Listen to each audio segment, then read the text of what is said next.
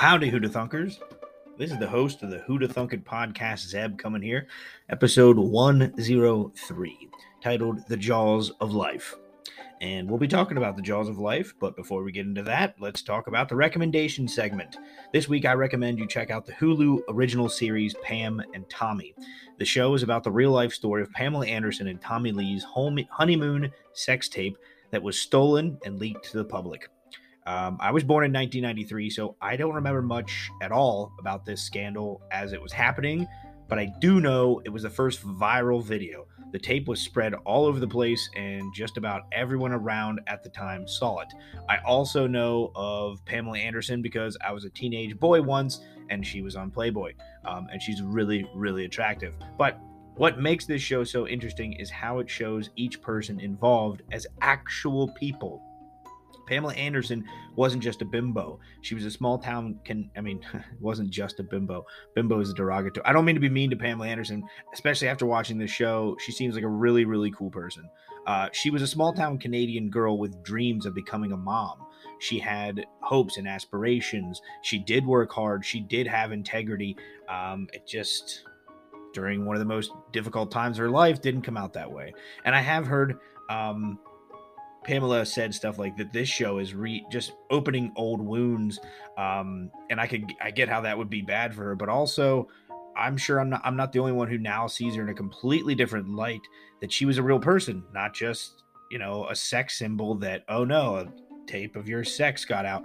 Um, why do you so why are you so mad about it? You know what I mean? That's what that it makes a lot more sense. This is a private thing that got out, and for you younger people who were like, "What do you mean viral video?" Yeah, in the '90s they weren't streaming video like this. It was on a what you would do is a site that you would log on to. You'd pay money to this guy who stole the tape, and like sixty bucks, and he'd send you a VHS tape in the mail, and you'd get it. That was how they distributed this this porn video without getting any release uh, signatures from the people involved.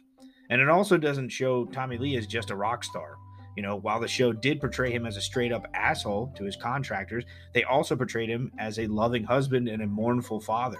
Um, like these two loved each other. At least that's how the show shows them. I didn't, I didn't know them personally. I don't know them personally, but the show portrays them as really loving, caring individuals.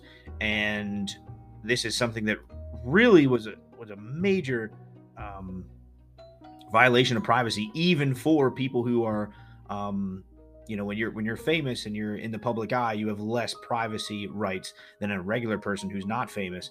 And but even for famous people this was quite i mean it, it really crossed a line. The subject material is obviously full of raunchy comedy stuff uh, so it, it's funny. Seth rogen's in it. He's he's the guy he plays the guy who steals the tape it's hilarious. There's really funny parts to it, keeps you entertained. But I think the overall message of the show is pretty good. Um, it's to highlight what the internet has done to our society as a whole, and whether for better or worse, the internet has connected us all, and it is a great power that can be a great help to a lot of people, or it could ruin people's lives like this. And this, it's a whole question of privacy and what rights do people have, especially famous people. Um, Pam and Tommy's sex tape is one of the first examples of that. It's the first viral video. I, as you'll know, as I talked about the main event here um, with the Jaws of Life, I love like privacy laws, communication laws, um, copyright, patents, stuff like that, um, trademarks. So this is this is a big one. This is all about like what is the what what are they what are their rights to their own personal um, privacy. And it comes into question. Pamela Anderson, part of her career was selling her body um, sexually, not you know as a prostitute, but you know in Playboy she did show her body um, and making those comparisons. The process, some of the the legal stuff they get into, I was like, this is very interesting. And also, like I said, it's hilarious. So check it out. It's called Pam and Tommy on Hulu. It's a Hulu original. Now for the main event. Back in 1958, the Hurst Performance um, Company was founded by Bill Campbell and George Hurst in Warminster Township, Pennsylvania. The company manufactured and marketed products for enhancing the performance of automobiles, most notably muscle cars. Oh, hell yeah. George Hurst built a thriving business around the motor racing, building floor mounted gear shifts for race cars. Um, by the 1960s Hurst transmission shifters and other products had become legendary in auto racing, particularly in drag racing and among custom car makers. Many automobile enthusiasts replaced flimsy factory shifters, like the factory standard shifters, and steering column shifters as well with Hurst floor shifters to obtain better control of gear selection, particularly for competitive driving. As automotive historian Mike Mueller noted, if you didn't have a Hurst shifter in your supercar, you were a mild mannered loser. So it was a big deal. You get a Hurst on there, and it doesn't come with your car, but they put it in there. And I guess there's a, I think the Pontiac Firebird used to use Hurst products in their car, but they took the logos off just because you know it's it's a Pontiac Firebird. They bought it, and then later on, their marketing people were like, "We got to keep that Hurst logo on those shifters. They're going to sell like wild." And they did see sales increase. So Hurst was a very reputable, awesome manufacturer for cars and for race cars and muscle cars, drag racing, official racing, and you know illegal racing too. Um, car enthusiasts love them too. So that's what the Hurst company was known for. George Hurst, uh, the guy the company is named after, his company's hand in enhancing the performance of some of America's most beloved cars bought brought George Hurst to Indianapolis Motor Speedway in 1961, and this is an important time here. While the race is back in 1961, he witnessed a crash and watched as the rescue crews took over an hour just to extract the driver from the wreckage. An idea came to George Hurst at that moment, that grim moment, um, he basically thought to himself, there has to be a better way. This idea occurs to many people over time, but it takes that entrepreneurial spirit to actually turn that idea into something getting done. Um, so he's he saw this wreck. Saw it took him over an hour. They're using all these saws. It's it was a it was a mess, and um, you know, I did Google. I didn't look into it terribly, but I did Google 1961 Indianapolis Motor Speedway crash. Came across a picture. I was like, I'm gonna put that in the blog. It'll look good. Give a reference of what it looked like that day. And then it said died. There was a fatal crash. So I'm thinking that might be the crash the guy died. Don't quote me on that. But anyway, we're thinking that guy died. And so that's why Hurst was like, we got to do something about that. So he got to work. He had to come up with a process or tool to make wreckage extraction more efficient. He started by examining the current tools used. Circular saws was the big one.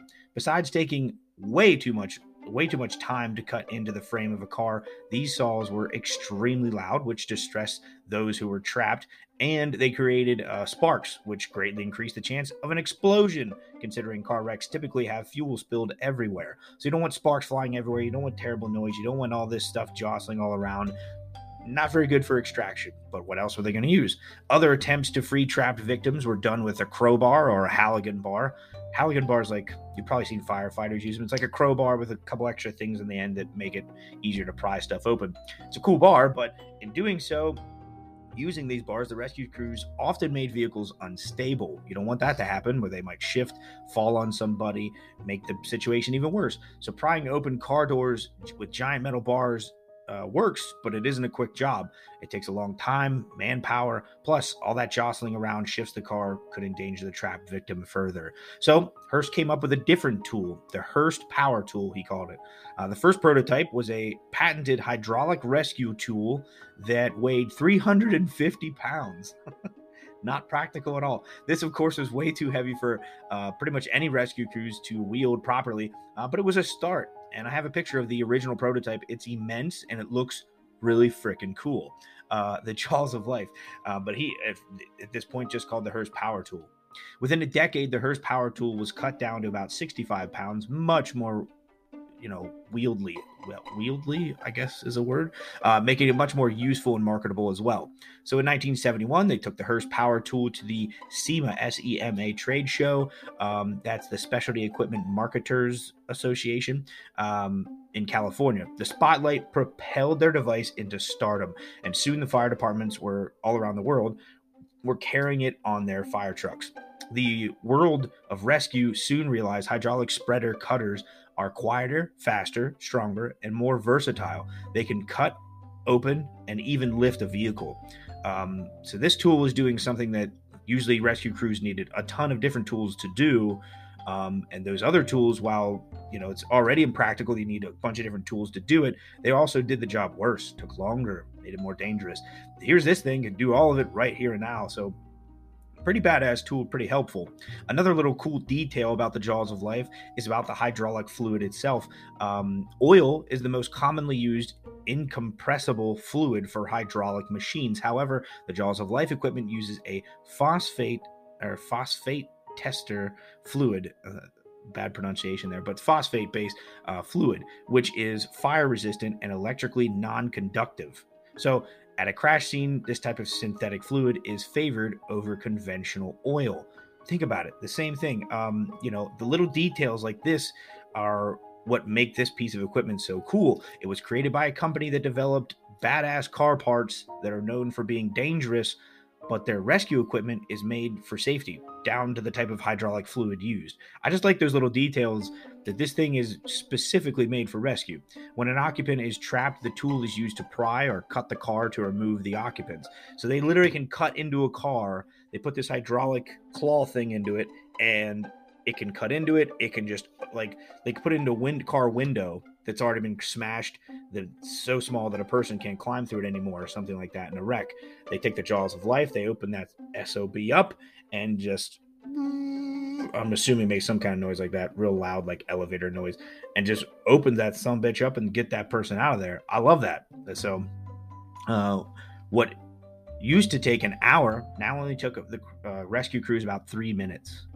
Can you imagine the amount of lives that saved, the amount of safety the amount of danger that's that's avoided by some like the rescue crews have a whole process for i'm sure they have tons of process for if there's a car wreck we do this every time. We do this this and this steps that they have to take.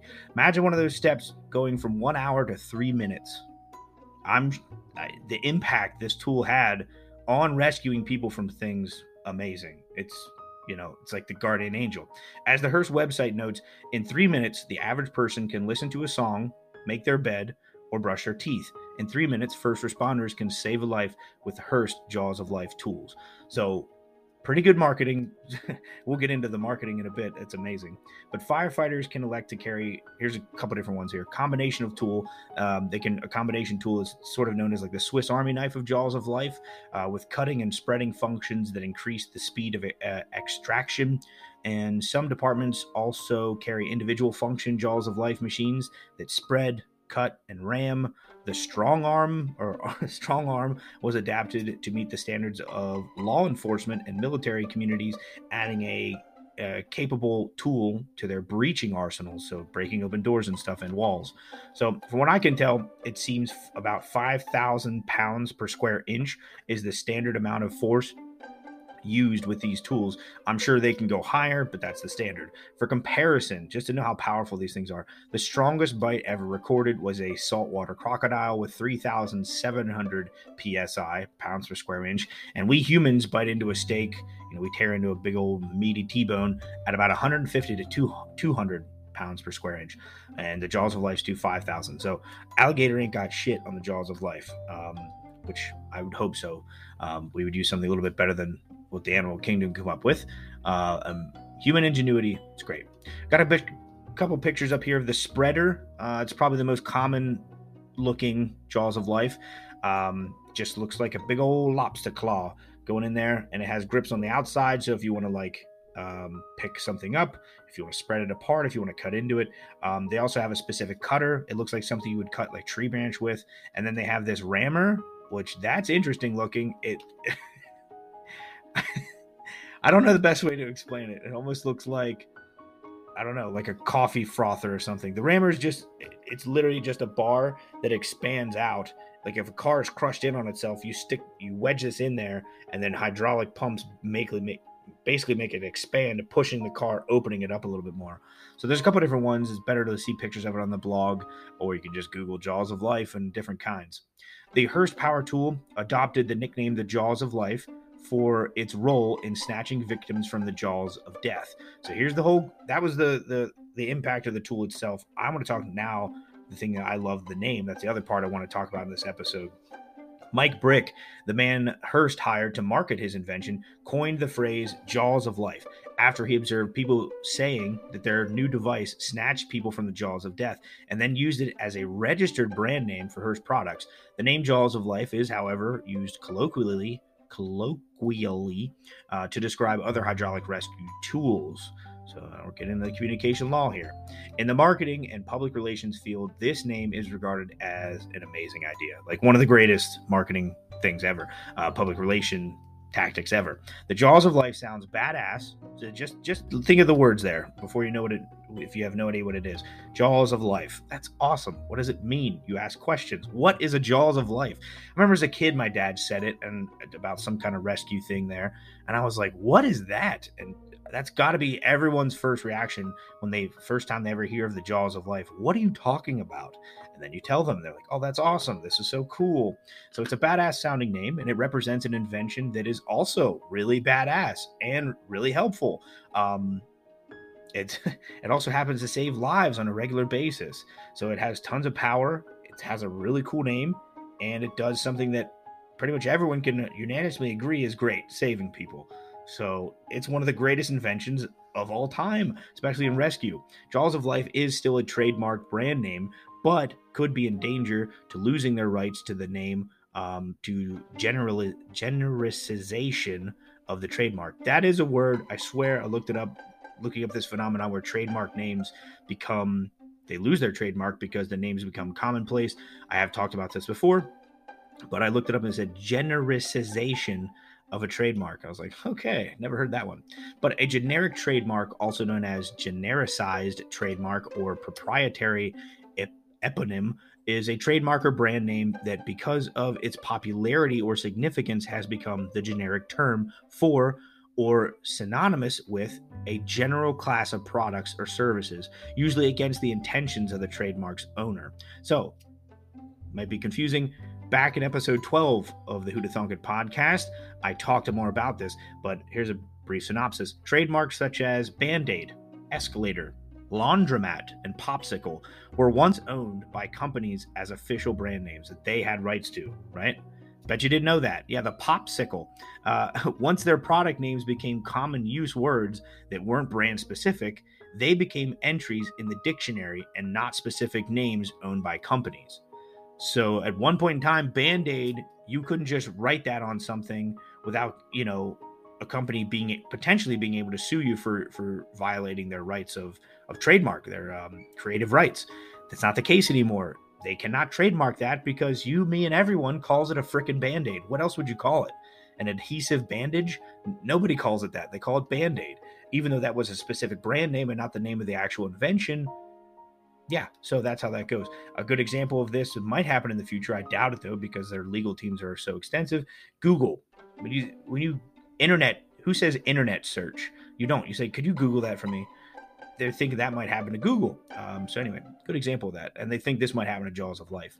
The name Jaws of Life is such badass name that it is used colloquially to describe other hydraulic rescue tools. This puts the trademark at risk. So I find that interesting. And anytime I see one of those genericized trademarks, I'm like, ooh, I want to look into it again. And I love it. It's just it's a good example of why college in very specific situations is a great thing to go to because you'll find shit that you're really interested in that most other people are like, what this is so boring. I'm interested in it because I had a good professor that taught me communication law stuff. So cool, check it out. I know I went on a tangent there, but I studied communication law in college, and it, like I said, it fascinates me. But anyway, moving on. So there's the name there and the trademark of Jaws of Life. Another great public relations campaign conducted by Hurst is the Green Cross Award. Straight from the jawsoflife.com, says this the green cross is a symbol of recognition for those who have used Hurst Jaws of Life uh, products to save lives. It's our way of celebrating the bravery shown by rescue teams worldwide since the program's inception. We've acknowledged tens of thousands of men and women around the globe with this prestigious honor. So I think that'd be a pretty cool thing to get in the mail. Let's say you're an EMT person or who firefighter and you rescue someone, you're like, oh my gosh, that was nuts. I got to use the jaws of life. Never thought I'd have to use that. You get a patch in the mail saying like, thank you for saving someone with our product, like just just just to honor you. I'm looking at a map here. It really is all over the world. Uh, every continent except Antarctica has people that have been rescued by the jaws of life, which I find pretty cool. Um, tens of thousands of people couple of more pictures on the blog of the Jaws of Life. They have little extender ones if you're not very tall, I guess. So check those out. Now, I have a lot of respect for this company and their public relations tactics, all of it. It comes off as a really nice story. Founder of Hurst built his fortune fortune by making muscle cars more efficient and drive faster. One day, he sees the other side of his industry uh, when he witnesses a crash. He sees the danger associated with his work, and it shocked him, and he felt compelled to do something. So he invents a life-saving tool, a life-saving tool that cuts the time of rescue situations where every second counts down by you know over 55 minutes. With this invention, he completely changes how fire and rescue operations are conducted all over the world. To me, kind of sounds like a real world Tony Stark Iron Man story deal going on. If you haven't seen Iron Man, where have you been? You don't have to watch all the Marvel movies, but the first Iron Man's freaking awesome. such a good movie. Robert Downey Jr. Or read the comics. You just know the story of Iron Man. This thing, the story was he was an arms dealer. He inherited the company from his dad. One day he's out selling weapons. The Humvee he's in gets hit by a rocket. He gets out of the Humvee. One rocket didn't go off, and it says Stark Industries and he goes, "Oh my gosh, this is the danger that my product that I built my fortune on causes. I need to do something to sort of, you know, negate that danger and do something about it." That's what Hurst did. Like I said, a little bit toned down version, but he built these muscle cars. Muscle cars are great. I'm not you know they're not missiles but they are dangerous he saw what the kind of danger comes with that and why some people lose their lives to the products that he created and he said i'm going to do something about it he comes up with this awesome he has his research team come up with this jaws of life and it's no small cookie the jaws of life is seriously one of the most impactful things we just don't hear about it much because rescue is not picture perfect there's there's bodies, there's stuff like that. So I don't know. I thought it was important to do this. I was driving on a road trip this past week with my fiance, and I don't know why I thought of the Jaws of Life, but I thought I this that's a podcast. I'm gonna talk about it. It just so happens his invention, along with having one of the coolest names of any piece of equipment ever, also looks like a badass piece of equipment, similar to how little boys look upon modern construction equipment like dump trucks and backhoes with admiration We've all seen little boys be like, "Oh wow, it's a dump truck." I know. I found myself googling what it would cost to buy my very own Jaws of Life. I was kind of excited. I was like, "Oh my gosh, if it's like if it's like 800 bucks, I could totally save up the money to buy a Jaws of Life. And my Shannon's like, what are you going to do with that? Like, it doesn't matter. I just want to, I don't know, just humor, humor me. Can you Google for me? $13,000. Yeah, I'm not, I'm not going to buy one, but you can. And that's really cool. Just, somebody rich listening to this, go buy yourself a Jaws of Life. What would you do with it? Anything. It can do anything. Cut, spread, ram. 5,000 pounds per square inch. It's amazing. So the Hurst Performance Company uh, just to tie this up, it's not a it's not a happy ending, but the company itself, the Hurst Performance Company, was bought in 1970 by Sunbeam Products. A buyout isn't necessarily a, a bad thing. Uh, it usually comes along with a pretty big paycheck. George Hurst was promised an executive position and seat on the board of directors as part of the buyout, but some Sunbeam did not follow through. According to one variation of this account, Sunbeam specifically uh, informed Mr. Hurst that he would no longer be affiliated with the company at all.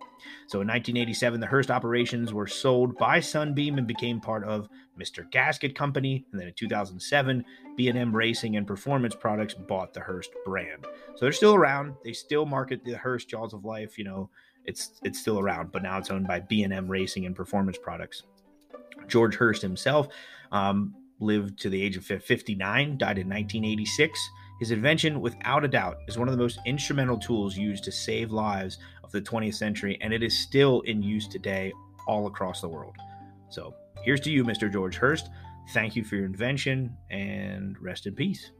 Thanks for listening to episode 103 of the Who to Thunkin podcast. I thought this was going to be a short one, but I got a pretty long recommendation segment and pretty cool topic. So, hope you liked it. Tune in next week, Who to Thunkers, and have a good day. Check you later.